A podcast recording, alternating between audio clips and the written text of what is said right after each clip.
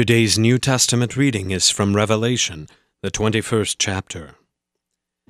Then came one of the seven angels who had the seven bowls full of the seven last plagues, and spoke to me, saying, Come, I will show you the bride, the wife of the Lamb.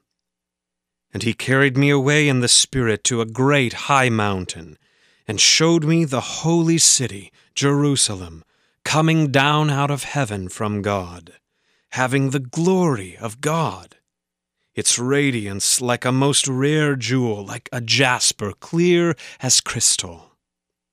It had a great high wall with twelve gates, and at the gates twelve angels. And on the gates the names of the twelve tribes of the sons of Israel were inscribed. On the east three gates, on the north three gates, on the south three gates, and on the west three gates. And the wall of the city had twelve foundations, and on them were the twelve names of the twelve apostles of the Lamb. And the one who spoke with me had a measuring rod of gold to measure the city and its gates and walls. The city lies four square, its length the same as its width. And he measured the city with his rod, twelve thousand stadia. Its length and width and height are equal. He also measured its wall, 144 cubits by human measurement, which is also an angel's measurement. The wall was built of jasper, while the city was pure gold, clear as glass. The foundations of the wall of the city were adorned with every kind of jewel. The first was jasper, the second sapphire the third agate, the fourth emerald, the fifth onyx, the sixth carnelian, the seventh chrysolite, the eighth beryl, the ninth topaz, the tenth chrysoprase, the eleventh jacinth, and the twelfth amethyst. And the twelve gates were twelve pearls, each of the gates made of a single pearl, and the street of the city was pure gold, transparent as glass. And I saw no temple in the city, for its temple is the Lord God, the Almighty, and the Lamb.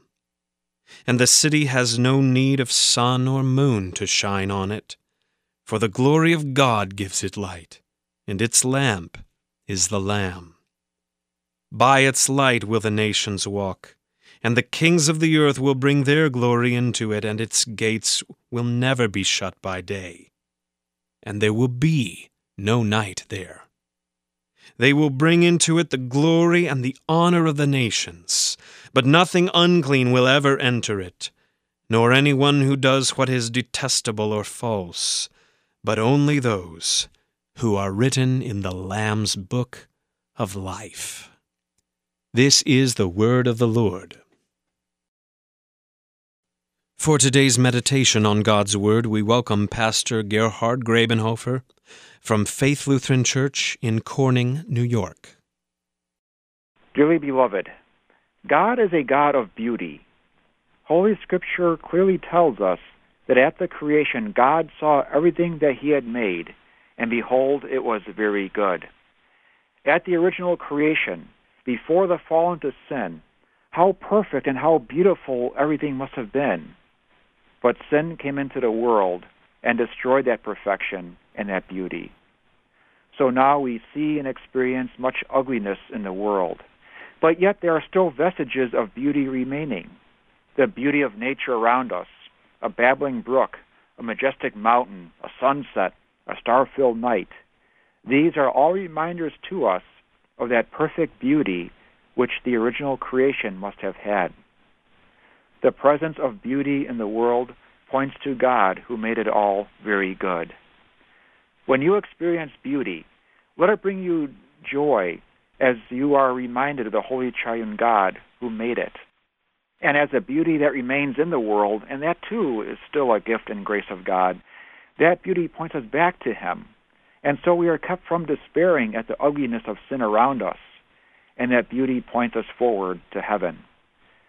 In the Holy Word we are examining today from Revelation, St. John tries to describe that indescribable perfect beauty and splendor of heaven by using earthly images.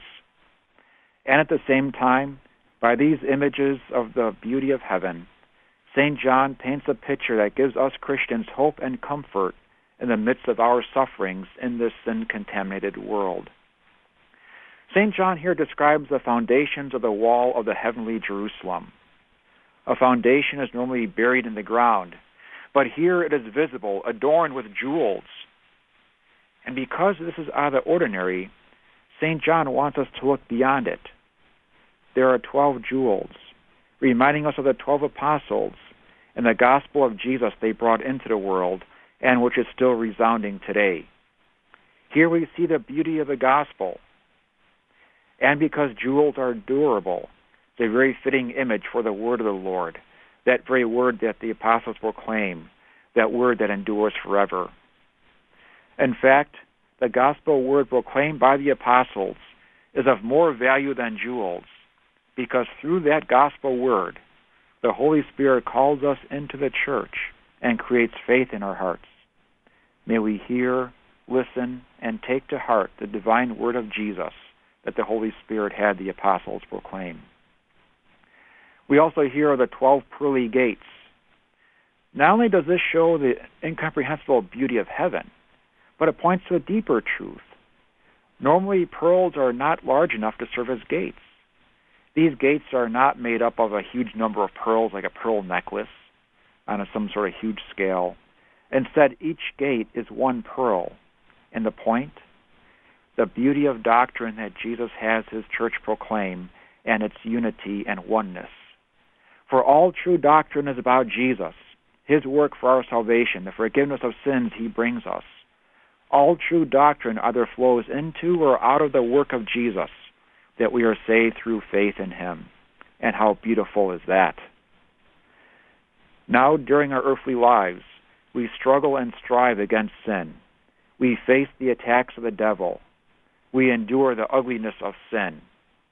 But by his holy word and sacrament, Jesus comes to us and cleanses us from our sin, gives us his holiness, gives us eternal life, strengthens our faith, and leads us into a life of good works, and brings us then finally through the pearly gates where we will be with him eternally.